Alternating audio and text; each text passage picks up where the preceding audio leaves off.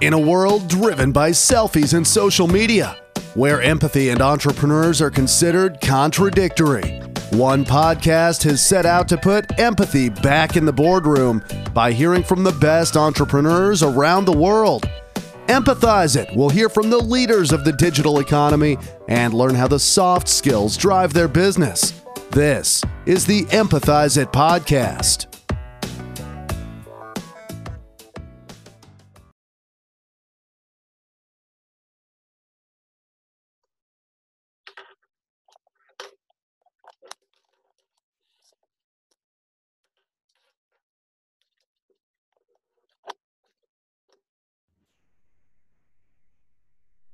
Okay, here we go. Hello, Christina. How are you? I'm doing well. Yourself? Great. Well, this is the second time we were trying. The first time we kind of get messed up for other reasons, but what we're going to do, hopefully this time we'll go out and we'll do a good job. So, one second. Sorry, I'm um, just clearing my voice. Um, so, used to be I, I used to do the introduction first about who you are, but we're going to try to do it a little bit differently this time and kind of get the you know, kind of get right into conversations, and we use that as a way to kind of weave the your background and your history and your experiences into the conversation rather than just talk about uh, the your background right off the bat.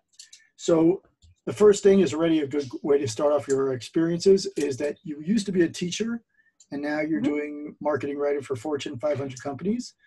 So my question is always, you know, when I see that statement is that's a jump. You know, that's not like you're jump. It's like quite a jump. So what made you take that leap of faith? Absolutely. So for me, it was it was more of like a like the longest slow mo jump of all time. Not really just a leap because it took years in the making. Um, I have a really weird background because I have a I was an English major in college. Um, was hired to teach math with an emergency license and kind of fell in love with it. I was always good at math, but it wasn't necessarily a passion. Um, but I feel like that that gave me more grounds for empathy with students to really kind of focus on you don't have to love my class i don't have to be your favorite teacher but i want you to be successful and i want you to, to understand what you're doing what are the mechanics and and have that strong foundation for the future and for their classes um, and then I did I did that for five years, and during that whole time, my husband, um, when I met him, I was like, it was my third year of teaching, and within the first two weeks of dating, he had said that I should go into marketing because I would fix things. I'm a deconstructionist at heart. I'd be able to look at commercials or print ads or or just literally anything, um, and be able to say like, if this would have been stronger if they had used if they had used this font choice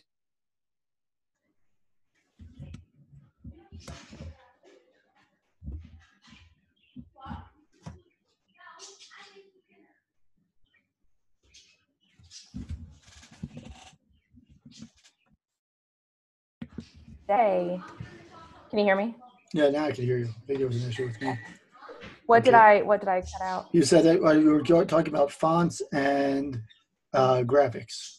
Okay, so I was able to I was able to really kind of break down those individual like ingredients that could have been used to optimize the final product. And then um, took like a four year break to be a stay at home mom. And during that time period kind of because i completely i left my state that i was in i left um, i left the work that i was doing. So for better and for worse i really had to like reinvent myself and and really kind of figure out what i wanted to do. And during that process I wound up um, finding HubSpot Academy and really kind of started diving into like what actually is marketing, not just, hey, I see a commercial and I can fix it, but like what is the actual knowledge, like the foundational knowledge. And then just started reading every single thing I could get my hands on. Started reading websites, blogs, um, newsletters, um, basically taking every kind of class that HubSpot was was offering, found Google's classes, and just kind of dived into everything that I could find and over time started started small started working with um, i was working in a museum and i started working on their social media they really didn't have a social media presence so i was able to to take that on and one of the girls there wanted to do instagram and that didn't really feel like me so i was like i'll take twitter and facebook and linkedin and, and get that going and was able to really grow those and and by like process of like trial and error learned what worked what didn't work and fell in love with Twitter. Like Twitter, as you know, is my favorite platform. Um, and then worked with SCORE, which is a nonprofit organization of retired executives that um, help help small businesses and entrepreneurs. And so I was the marketing and social media consultant for them, and then was offered a position as a marketing director for the Roanoke Small Business Development Center. Worked there, loved it, and um, when my boss left, it made it was he was my favorite boss. To this day, he's my favorite boss. He knows that too. Um, but he was my favorite boss, and when he left, it really kind of made me think like maybe like this is going to change a lot. I don't know if it's going to still be the job that I love. What should I do? So I looked. I was I was up for a position at a university, and then was also um, debating whether or not I should go on my own. And so went out on my own and just kind of like got deeper and deeper into it. Started doing university work. I had some. I had two universities for clients.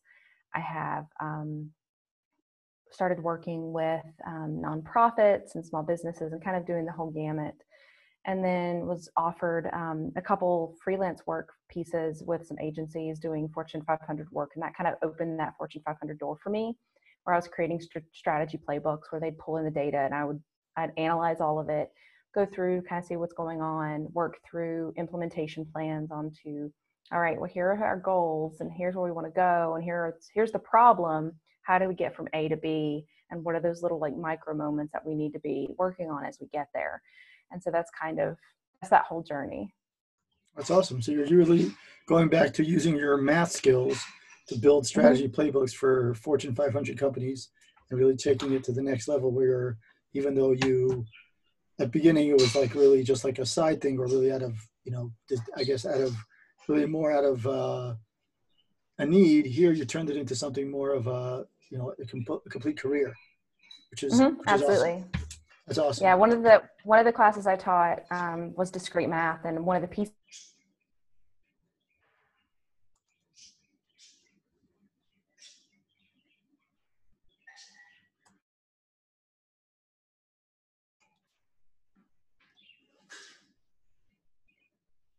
like that's like the normal like generalized version of game theory um, and how we're using it today. Just like what are all the optional like what are the, the possibilities of doing this action versus that action?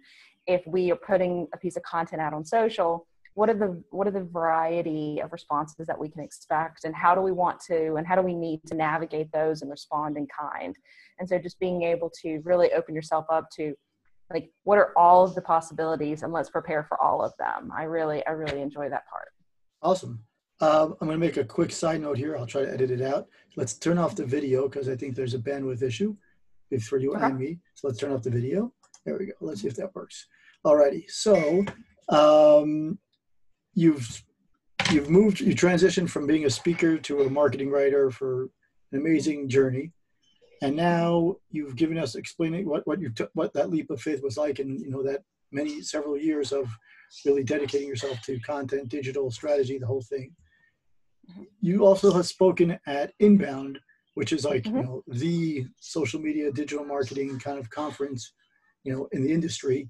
How did you get to that level? How did you get to that? What were some of the main points that you were presented? I know that over the course of years i've seen that this is like your favorite conference yeah you know, it's on my list of like, you know, wish one day bucket list kind of thing. But what is that yeah. main message and what is it, what, what is it about it that's so unique to you? Absolutely. So inbound, inbound is my favorite. It's my Disney World. I, I'm an INFJ by nature, but well, and like INFJs, I'm very introverted until it's something I, I care deeply about. And I read energy really like whether I like it or not. And so you go there and as an introvert, I should hate that I'm in a room with like 25,000, 25, 30, 40,000 people, but they're my people. It's, it's that positive marketing energy. They want, they're there to learn. They're there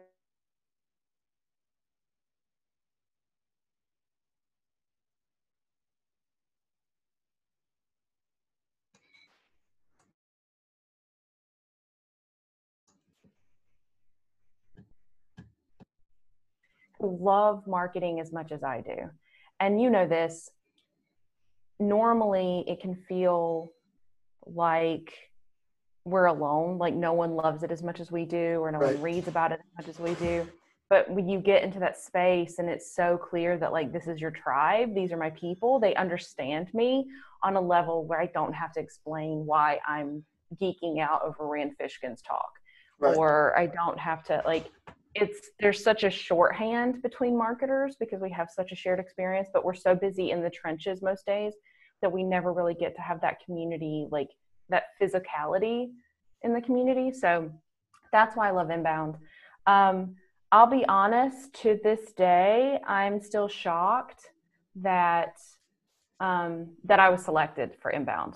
It's it's my favorite. I when I looked through all of the the breakout talks that were happening though, I understood why I was selected because it my my topic was in line with what was your topic? Everything. My topic was on social listening and mm. why it pays to be nosy. It basically how can you set up a social listening strategy? What are the positive like outcomes of that? What do you gain? What kind of information and intel can you get? Um, how can examples of how this goes correctly and goes well and creates a really strong customer experience and brand love versus what happens when it and it falls apart and it you're actually hurting your brand because you're not social listening. Um, the difference between social listening and social monitoring and kind of really kind of getting into the nuances of if we're going to set up a set a, a social listening strategy how do we do that? And what are the pitfalls that i i usually see when i see companies starting a social listening strategy things like that? And a lot of it came down to like the it was it was last year's inbound that i spoke at and so much of the breakout sessions and so much of the overall theme was taking care of your audience knowing them understanding them and taking care of them. And it's if you're going to do a good job taking care of them and you genuinely love them and want to make sure that they have a good experience then it's going to work out. Um, so in that in that way my topic seemed very like there was a synergy with my topic and um, and just the overall kind of concepts that were happening at inbound. Amazing experience with would not trade it for anything in the world. One of the highlights of my career it's not even close. Um, and if for anyone who hasn't been to inbound this year is virtual so and they have free tickets so there's really no excuse to not kind of dive in a little bit um, and kind of get like a taste of that but um, there's there's something about there's something about it. I I had a, a couple friends who who came with me last year because like you, they they know that I speak so highly of it. And I said I said I have just have one. I just need you to promise me one thing. You'll let me walk you down the escalator so that you can see the floor. So I get to see your face. I get I basically get to I get to experience inbound for the first time through your eyes. Like mm-hmm. you get because it's the BEC is massive and they have that whole main floor and they have it they have it blocked off before the doors before it like officially officially opens so you don't get to see like all the booths and all the installations and all the like little nooks and crannies that they like these little pockets of experiences that they have all over the floor right. So i just that was my only caveat i was like i just i, I want to experience inbound through your eyes so just promise me that i get to walk you down the escalator and they like they're like that's weird christina but okay Nice. and they they got it. They got it. Um, I have a dear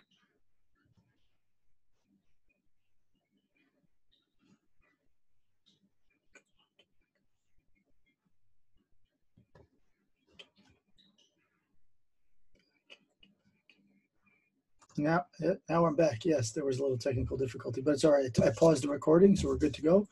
Uh, you were mentioning that there was like a whole. You were about to talk about it, one experience that was going on at Inbound after you took your friends to the down the floor down the, down the escalator mm-hmm. so going down the escalator um, and being able to see inbound like i wanted i wanted so desperately to be able to experience inbound for the first time kind of the same way that i took my kids to universal to see um, the harry potter right um, harry potter expedition um, whatever you want to call it um, the rides and everything else and i I specifically said when my kids were going through, we went through Diagon Alley, and it's literally the exact same selfish reasons. the same reasons I wanted to be with them and, and help be with them when they went down the escalator to see inbound before. It's The same reason why I specifically wanted to walk beside my son when he saw Diagon Alley at Universal and just because it literally like you see magic like you see magic. It just opens up in front of you. And so i wanted so desperately to be able to see to to to see um, the harry potter world in the same like for the first time just like just like through his eyes.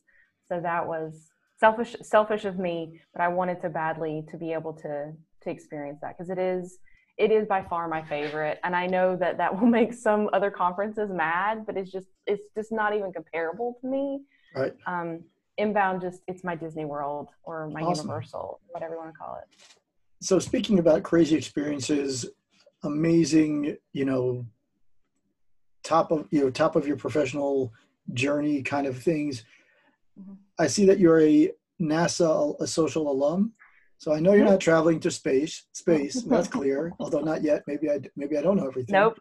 But nope. what does it really mean to be? What does that mean to be that you're a NASA social alum? How do you get to be one? What does that mean? Absolutely. So NASA has one of the best programs um, when it comes to just fan interaction. They've done, NASA has probably some of the strongest social media I've ever seen. And their social media team is some of the hardest working, brilliant, and also some of the most kind, like just the kindest people you could ever imagine. They have a program called NASA Social. And they've done a few this year where it's virtual now, as, as everything in 2020 has kind of shifted to virtual. But they have these experiences where you apply and you talk about who you are, um, what you do, and why you would want to be able to go to a launch.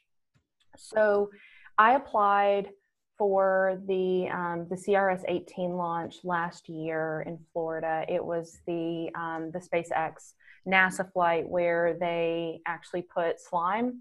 They mm-hmm. were sending slime and other science um, science kits and um, and and experiments to the International Space Station.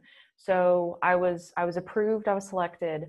I was able to go down to Florida. I took my family um, because sometimes the launches get delayed or it's a wash or whatever. So there, like with all things, we can't we can't um, control the weather. So there is not a hundred percent guarantee that you're going to go down there and you're going to be able to see a launch. So I took my family so that if nothing else happens, we have a Florida vacation. So like we we lose nothing. Um, they, they while you're there, they don't cover the cost of any of this. This is like you're going and you're doing yes. it mm-hmm. right? You, you're yeah, they, you, um, yeah they give you they give you tickets to um, to the kennedy space museum so you're able to go in there. So you you do get access there. Um, and they give you they give you um, like just unheard of access for civilians. And you get we got badges and stickers and like calendars and commemorative um, like posters and things um, the they take you they take you on the grounds you're able to walk through everything. And um, it's just i mean i i grew up a major nerd. Sally ride is my hero to this day. And so it it still feels surreal. Um, to be able to have had that experience because you get to see like you go to the press room and you go to the press when they're doing like the press briefings about the launch and what's happening. And we got to we got to hear from a lot of the scientists who had worked on the experiments that were being sent to the ISS you we got to play with like the packets of of slime that were going to be going up and got to see those. You get to go and see like all of the major locations. You get to drive through and got to see the launch pad where the launch was going to happen for SpaceX. We got to drive by the SpaceX um, the SpaceX facility and see all the Teslas that were there, and mm-hmm. um, and then you get to you get to meet this community, and that's that's why like I've I change my Twitter profile all the time, but I never get rid of the NASA social because the NASA social community it's it's it's everyone that's been a part of a NASA social event and so it helps us find each other and lift each other up and share share content. And nasa is brilliant for this because it's they don't always go based on have like math teachers. They'll have like they just just really good selection of people that they may not be able to tell like they may have like 12 followers on twitter or like 20 followers on instagram but they're going to be able to share it with their kids or they're going to be able to share it with their community or they're going to write right. a piece well, it's not necessarily about following it's about about the person and about who and you try to create like a good you know i guess balance between the various stronger profiles of people who can also share the yeah. the, the magic about of nasa absolutely and it's such a powerful program like i can't i can't speak highly enough of the of the NASA social team. Like definitely in my brand trinity, I love them. Um, and just and our launch was it was supposed to be the day after the 50th anniversary of the moon landing, and it got it wound up being um, washed because of weather. Or actually, no, I think there was like the fire the fire test is mm. what pushed it back. So that got pushed back. So we we wound up going and um, so they they have a certain number of people that go each time. And ours got pushed back the first time. And then so there were some people who didn't get to go. And then the second time which was the first time for most of us being there on the on site um, that was a wash. So it was going to be the next day. So then even more people had to leave because right. they already had flights to go. And it was raining. The whole day it was supposed to go it was raining like oh, not no. pouring but like sprinkling so I took my family to Disney Springs. I was like, we're just going to hang out at Disney Springs for a while, um, have some fun, have some lunch, like do the whole thing, and hopefully things will get better. But who knows? And we, it was still raining the whole day, and those questions of whether or not I should even show up. And I was like, no, no, no, because if I don't show up, it's totally going to launch, and I'm going to miss it, and I will never forgive myself for the rest of my life. Right. So we go team like all of our all the people who were invited to come. It's the weirdest experience because we all like at once could feel that it was going to happen. Like we all immediately got hype vibes. Nice. And um and it and it wound up launching but it's like you're shaking you are geeking out. It is beautiful. Like it is just like it is such a mixture of science and art and magic just all wrapped up into this experience. And then when you leave you not only have these memories but you have a social community that loves this just as much. And it comes down to the in like inbound. It's you have this community of people who love it just as much as you do who you don't have to explain like how that whole moment like made the like made the ground shake under your feet. Um, whether it did or not it felt like it right. just because you're just so pumped on adrenaline and just in awe of what you are so blessed and lucky to be able to see. Right. So, so yeah, I, I don't work for NASA. Love them to pieces. One of my favorites. Like they're they're crushing it. Um, but uh, that's so. Now you mentioned it. Yeah, that's. I mean, that's awesome. I, I mean, it's one of those things. I've seen several people I know online who have been part of the community, and every time they all mention something very similar. Like there's like the stickiness to it, what what what they do, the community ability, their aspect to be really, you know, corral the community well and be people from all over the you know all over the walks of life to do it. It's just inspiring. Um, so I'm gonna, you know, you mentioned something that NASA kind of meets your brand Trinity kind of goal, mm-hmm. And they really do a good job about bringing not necessarily the influencer with the amount of followers, but just people who have influence in some way, whether it's online, offline, or some sort of in between. You recently, you know, I've, I've also started doing this to get to know the guests and to know people. Is that you recently mentioned that if your brand continues working with these kind of influencers, you're condoning their behavior, whether you like it or not. Do you want your mm-hmm. brand attached to this level of selfish entitlement? Now, it's totally different to what NASA does, obviously, mm-hmm. But uh, I would love to know what the context of that conversation was or that tweet was that kind of brings the other side of the NASA experience, which was so positive. Absolutely. So that tweet was in response to right now there are a lot of large YouTube, Instagram, and TikTok influencers that are in California and other places that are having these massive parties, like massive parties in the middle of COVID, in the middle of a pandemic, knowing full well that we all need to behave ourselves. in order for this to get better. Um, so these like 18 19 20 21 22 like all the way up they're having these massive house parties being shut down by the cops there's a ton of videos on tiktok and snap and instagram where you're seeing people actually like showcasing how large these parties are and we're i mean we're seeing it still on our um, on our college campuses too. There's so many college campuses that are having to close because you have these immediate spikes and you have students who are partying and it's this this whole idea of well i'm young and i'm not going to get it. So i can do whatever i want. Like y'all can experience the pandemic. I don't need to worry about it because i'm young and invulnerable and yolo and whatever that nonsense and influencers and influencer marketing continues to grow continues to be something that brands want to latch on to but they forget this mentality. Like 5 10 15 20 years ago if your brand had hired a celebrity to endorse a product of yours and then they get a dui the next week that impacts your brand. It doesn't act it doesn't work any differently than it does with these influencers. They are the modern day celebrity. They have more views on youtube than most network television shows do. They have more engagement on their tiktok or or their instagram videos than you do on like an entire ad campaign. So i understand I understand the temptation and the desire to latch on to that because it feels like an easy win. But when you're doing that, you need to understand that you're attaching yourself to the good and the bad. You're attaching yourself to their reach, but you're also attaching yourself to their irresponsibility, to their entitlement.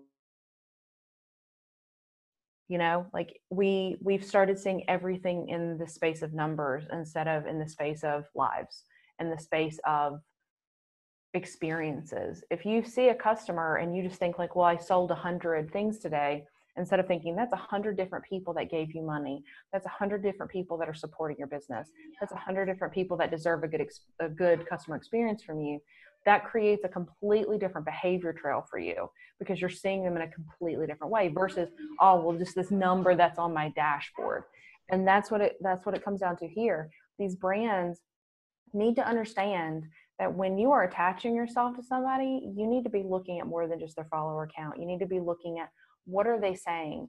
Does it jive with the positioning and the messaging that you want to be associated with your brand?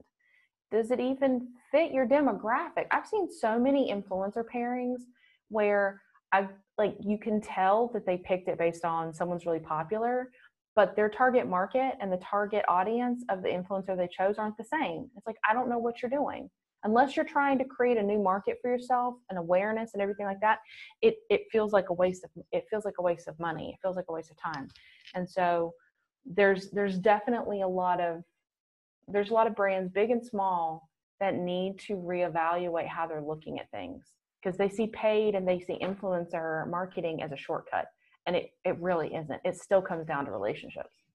It comes down to relationships and that brings us to actually your idea of influencer marketing and the you know this kind of disparity between what the brand thinks and what the information or the you know the con the what the influencer may be thinking.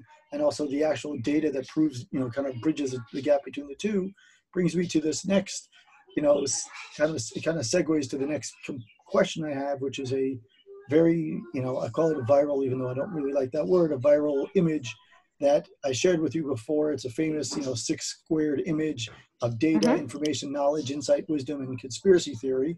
And yes. you had your own point about this, but it's also, you know, it kind of talks about different components and it kind of gives you some sort of like a, I guess like a infographic, not really infographic, mm-hmm. but more like a meme kind of version of what every person's role is, even though it doesn't talk about marketing.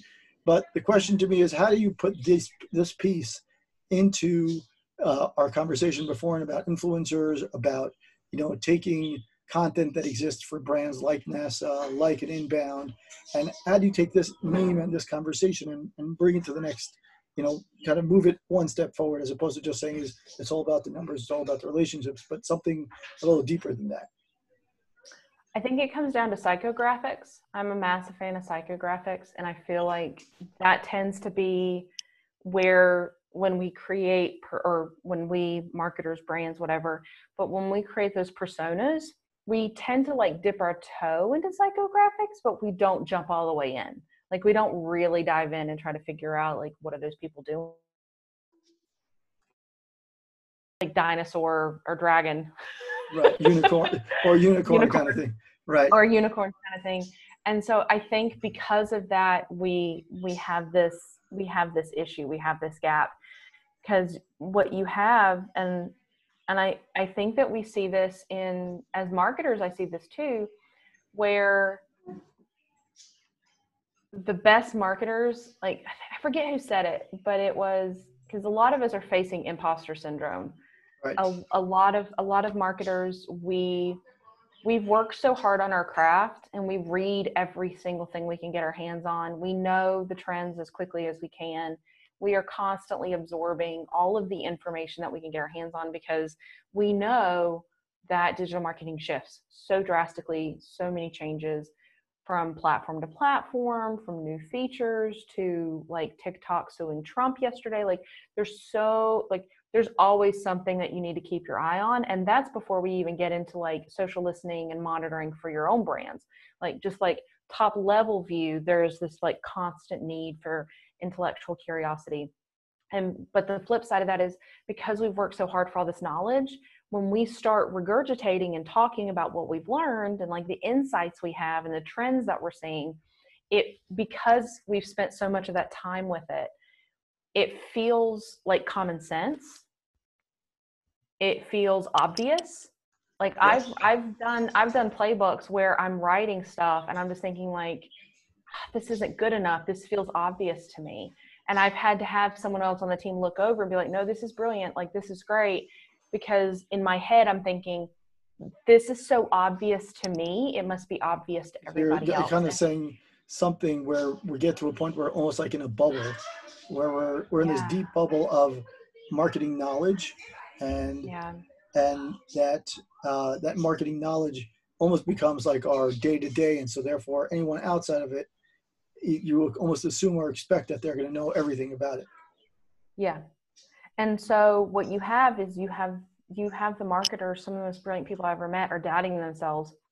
And then you have the Dunning Kruger effect, which is creating these unicorns where you have these conspiracy theorists that feel like I've gone down the rabbit hole on TikTok to kind of see what these, what the like the QAnon and and what these other conspiracy theories and and all this stuff is doing, and I've wanted so badly to scream into my phone because it'd be like I've done so much research. I'm like, sweetie, spending three hours on YouTube isn't research. Like it's cute that you think that that's what it is. But that's not research. Like right. it's not. And so what you have is you have the most knowledgeable knowledgeable of us questioning and second guessing ourselves and then you have people who watch one youtube video and think that they're a prophet all of a sudden. Right. And like they want to share the message and it just and it gets out of hand. It's it's the the conspiracy theories that are happening on facebook right now and it's happening on it's happening on other channels too like tiktok has very like conspiracy tiktok is definitely a real thing. Um but we're seeing this like just massive reach for misinformation because people want so badly to believe and understand something and it's so easy to believe that things are evil and it, it's just it's so much easier to believe that someone's bad than to believe that you're being selfish for not wearing a mask right. or you personally like it has to be it has to be this massive conspiracy because otherwise i need to take personal accountability for the choices i'm making that are putting other lives in danger. Um, and that's where psychographics comes into play. Facebook especially and even tiktok there's there are some interesting conversations on what kind of what kind of content is doing quite well and what's trending so, for example, you have the TikTok August 27th um, content that's being created saying, like, you're, if there's no hashtags on this, I manifested for you to see this. Something's happening on August 27th. And they play like some eerie music and they never tell you what it is. some people will tell you it's an assassination attempt other people will tell you it's a day of like positive manifestation no one has like there's there's so many so many theories on what it is and you see it continually being manifested in the feed or shown in the feed because the algorithm's like oh this is what people like. So same thing same thing with facebook. You are seeing people getting really aggravated and angry about something so they hit that hate button right. and then it just starts spreading. Or they want to share it because they feel like it almost feels like a civic duty to share this misinformation because they don't realize it's misinformation there is it's very sad but it's true that there's still a heavy contingency of people who kind of the old joke of it was on the internet so it must be true. Well it was spread on twitter and had a thousand like retweets. It must be true because it right. would like there's there's almost this you there's this expectation that if it stays on social long enough it's safe and it's true and it's valid and the same people who who believe that are also the same people that believe that if it was taken down for being harmful it's censorship. Right. It's it, there's so it's it's some it's some sense of like you know a responsibility of the you know the platform whatever platform may be to be a little bit more you know can t- kind of normalize the the balance of between you know what's going to go what's what's popular what's trending versus being more transparent and giving both sides of the opinion in some way. My my take is that the terms of service should should work for everybody. Right.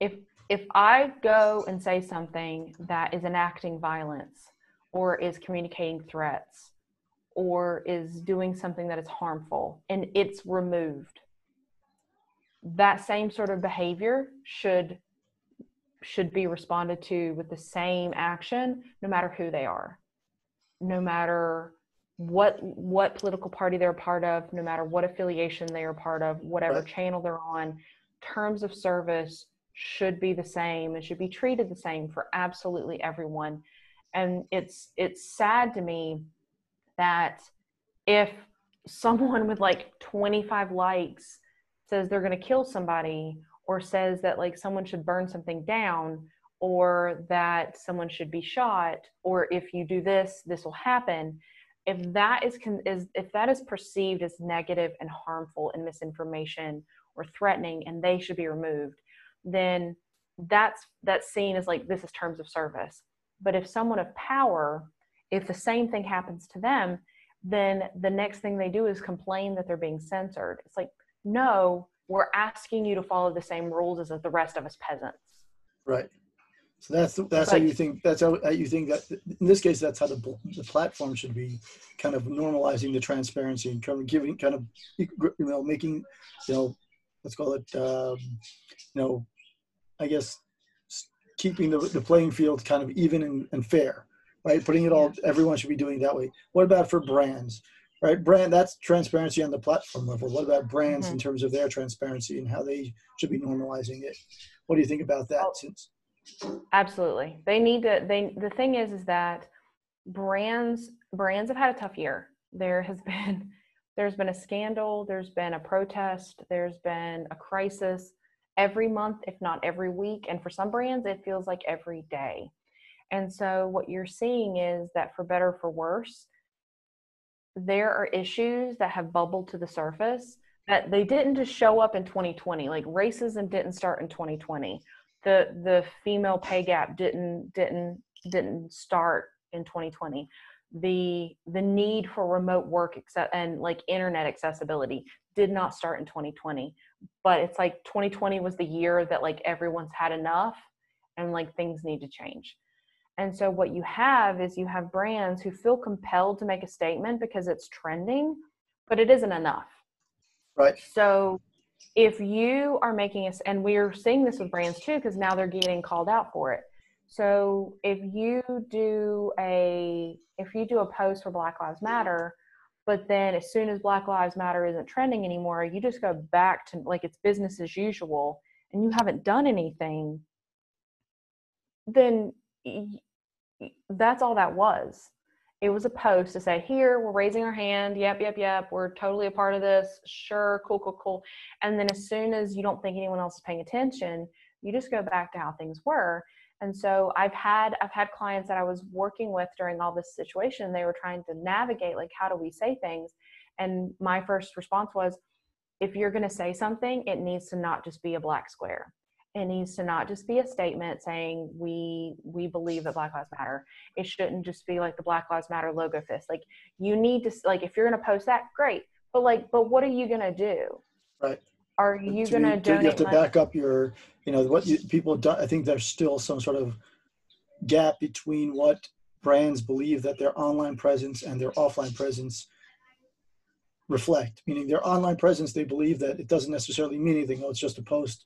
You know, obviously the bigger companies may take it seriously, but they may not necessarily understand how important such a statement may influence what people believe about their brand. And so, an offline, we'll call it traditional, meaning mm-hmm. traditional marketing, traditional PR, whatever it is.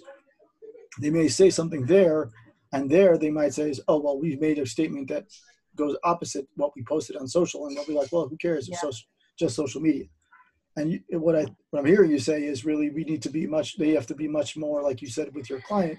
That if they're going to make a statement like that on social, in fact, nowadays it may even be that the social takes more uh, credibility or more mm-hmm. um, mm-hmm. clout, meaning that people respect that more, and therefore making a statement of whatever it doesn't make a difference if it's Black Lives Matter or any kind of statement on some sort of larger issue. It's much more about um, their understanding of that they have to be supportive and be behind that. They have to take, you know, they stand behind that kind of thing. Absolutely. And the thing is, is that right now, like our country is very polarized. I totally get that. And these are major issues, and there are feelings to be hurt, and there are feelings to be heard. But at the same time, if you're going to make a statement, it can't be, it, it can't just be like, we need to post this to post this. Like with all things social. But at the end of the day, where are people interacting with your brand most? They're interacting with your brand most on online, on social. They are they they are the front lines like social is the front line of your brand so that's where they're going to see things first that's where they're going to that's where they're going to see any statement at all that's where they're going to focus their efforts to tell you whether or not they agree or disagree with your point of view they're going to they're to go there first so social media is the front line but we don't treat it like the front line. Right. like if you were if you were going to war, your front line would have your best people. They'd be well prepared. They'd have every weapon they'd need. There'd be a plan. And we still have social media frontliners that are having to wear 20 million hats. They are waiting for approvals at the very last minute. They are being told to push things that don't follow along with content pillars. They are not being paid what they deserve. I mean, if you you we really need to start seeing social media as the front line and treat it as such, and it is not. And I'm seeing so many people burn out because they genuinely care about their brand, they genuinely care about what's happening, and they're trying to guide these brands, these businesses. And I'm seeing this, I, I mean, I'm, I'm seeing it from like universities, small businesses, nonprofits, all the way up to Fortune 500. We're starting to see these issues where the social media manager is is trying to advocate for what is best. They they know they they they live there. They live in those channels. They see what performs best. They see what people like and yeah they can do a report and they can send you all tons of graphs but you could ask any social Yep. So speaking about brands that are like uh, top of the line, front and center kind of situation, we have your recent tweet about the United States Postal Service selling merchandise. Because they're in those channels, they're communicating, they're managing those those channels. They can do that. Right, they can do that. Uh, I think we lost you for a second. I was I, I okay. switched top, I switched topic, but it's okay. I'll take it out. Either way, um, that's probably my technical difficulty here, but that's what happens when you're 6,000 miles away. Um, so, talking about brands that are at the front line, top of you know conversation, trending, if you will, for good or for bad. In this case, maybe not one way or the other.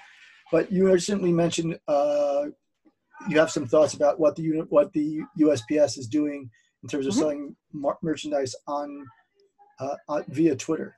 What what what is that about in terms of the frontline worker, the frontline, you know, aud- to the audience, you know, they're the front line to their entire, you know, the United States, maybe even larger. What about what is that? What's your thought on that?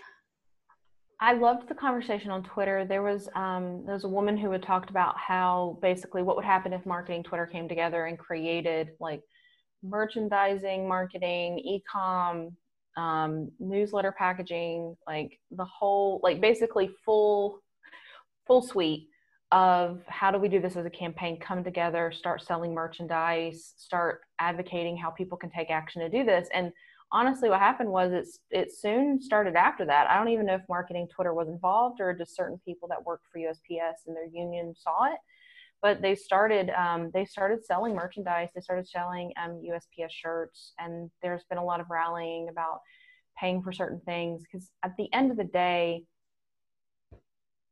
i i wish I- I wish that more people were able to see things like this as something separate from a political issue. I feel like a lot of the issues that we have as a country, as Americans, is we we've turned everything political. Like every single thing's political. So everyone's wanting to push back on well, not everyone, but pe- some people are pushing back on the USPS because of mail-in ballots. And then you got to think, well, there are people political reasons um, there's a lot of there's a lot of articles that were written about the the U.S. Postal Service and how they how they were using merchandise for people to, and like they had people on Instagram wearing like, and some of them were like vintage looking. It was really cool, um, but just going up there and showing their support and you got to think about too like the mail has to get the mail has to get delivered. I mean like talk about essential workers like rain sleet snow pandemic like Right. they got to get done. And so these people you know they must be exhausted. They're also they're also they also must feel like they're at risk too because they're they're having to travel to all these different places. They they really don't have the chance to quarantine. And then on top of that they're they're they're potentially being threatened to be of being like of being completely removed like brick by brick essentially. I mean it's it's a problem. So i love the conversation of how marketing twitter especially marketing twitter can step up to really kind of shape and shift conversations and how we could help things like that because the the marketing and i guess community is going to be like the theme of this talk but the marketing Twitter community has really come together this year, more so than any other year I've ever seen. There's such a sharing of knowledge and commiseration, and just like there's such this like just naked transparency about how things are happening, and it's it's the things that like the misconceptions about working in marketing and advertising, the misconceptions of working with social media, what we wish other people would know, how hard it can be, what burnout's really like. Um, there's just been this such an open dialogue and i think the community is really i think they're they're saying community over competition and i really think that we're seeing that with marketing twitter because we all realize like we bring great work to the table and there's work for all of us so you're going to see us sharing ideas sharing threads hyping each other up if someone in our community is laid off you're going to see us resharing and tagging people to get them hired again like we've completely got each other's backs Right. so seeing uh, uh, basically a call to arms for marketing Twitter, I'm I'm down for it. Like sign me up, whatever you need me to do. That's an awesome. I, I think that really brings everything we've spoken about so far. Like really, you said the community at the beginning, then it kind of rallied around inbound, then it brings you around to NASA, then it brings you around all the different components of what really kind of brings brands to the next level. Which are there are many brands who are doing it right nowadays. I was mm-hmm. just speaking to someone else actually about brands that do it well, their community, their responsiveness, their ability to take trending topics and do it correctly as opposed to like forcing it.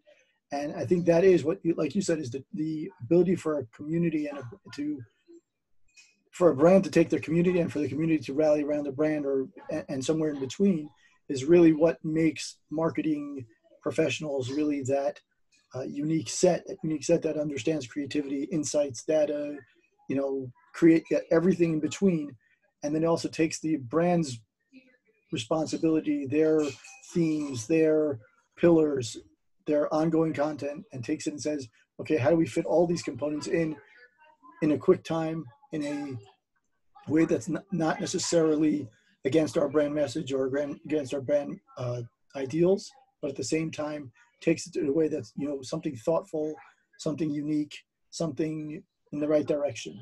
And I think that's really where you know our community, which I think you, you mentioned so many times, is really what's unique to us. Is the marketing community really takes that to the next level. Mm-hmm. No, so absolutely. now I have a question. So we've kind of talking about everything. We brought it all together, and obviously, the, you know, even though we didn't mention it, you mentioned at the beginning about your ability to kind of really empathize with your students for the math classes.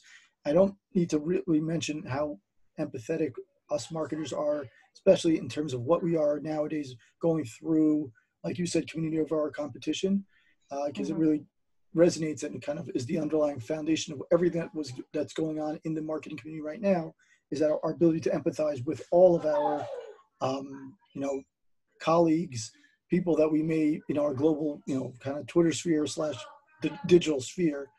My question is kind of like a final question is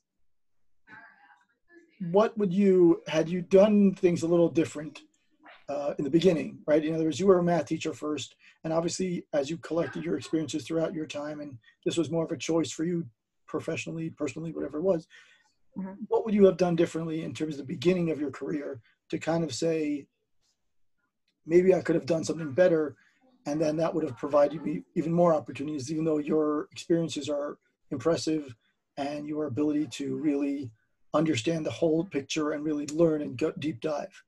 Is there anything that you would have done differently? Yes and no. Um, the thing that I think has has that can handicap um, future marketers and, and, potential marketers really isn't a, isn't as much of an obstacle anymore.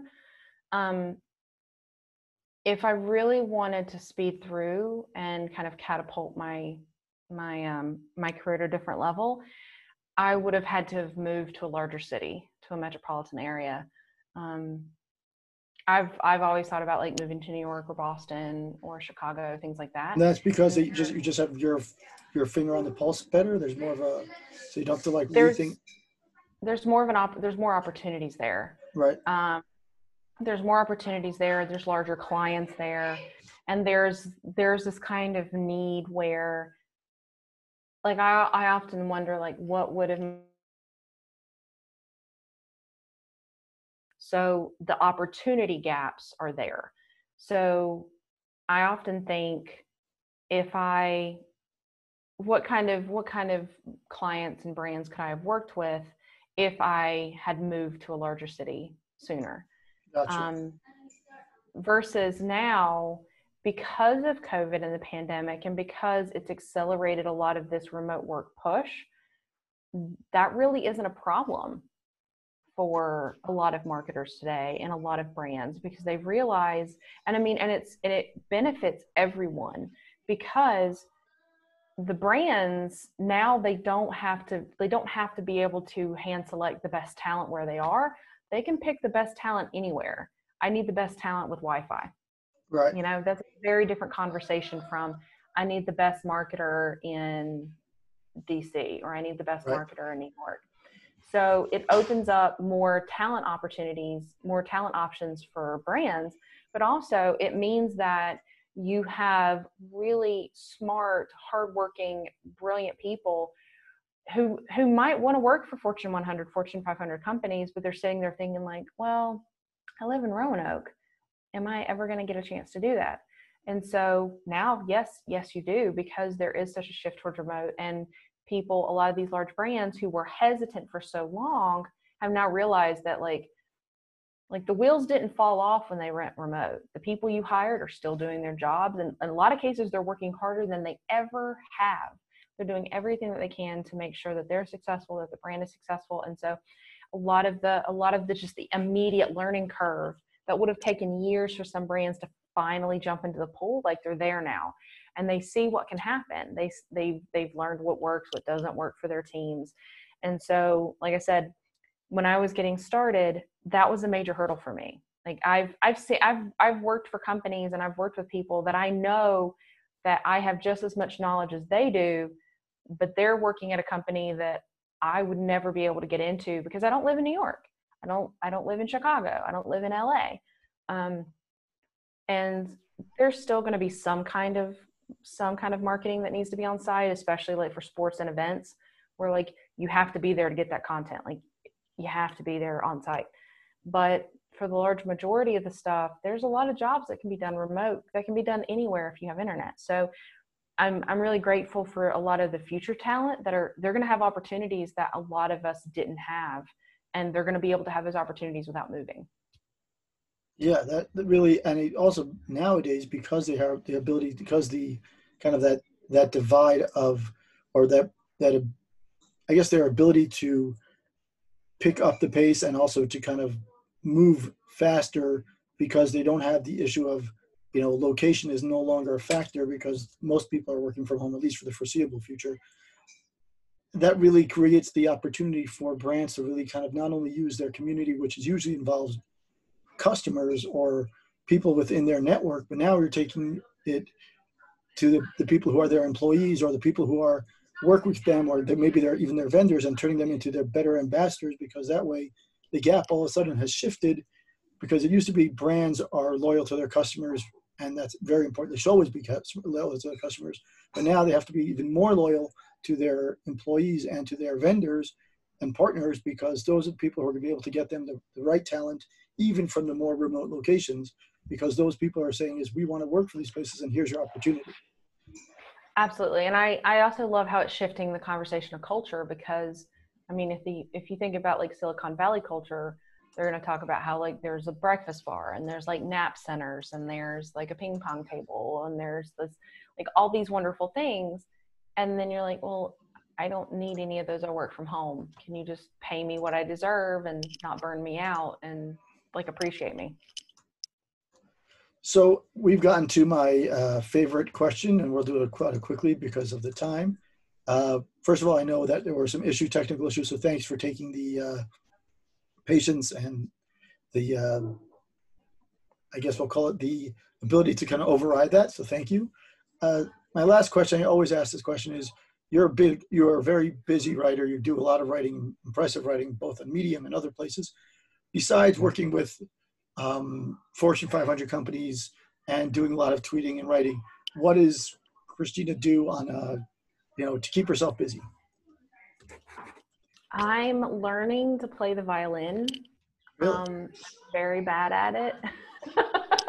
I'm using, there's an app called Trala, um. T R A L A. And so I've been using that to learn, um, to learn violin when I was, I was, I was pretty burned out, um, earlier or basically up until like August 1st and was looking for something that wasn't doom scrolling and i need i need to keep my brain firing but i needed a positive outlet. I was like let me try something difficult that i know i probably won't do well at but it'll it'll it'll give me something to work towards that's positive.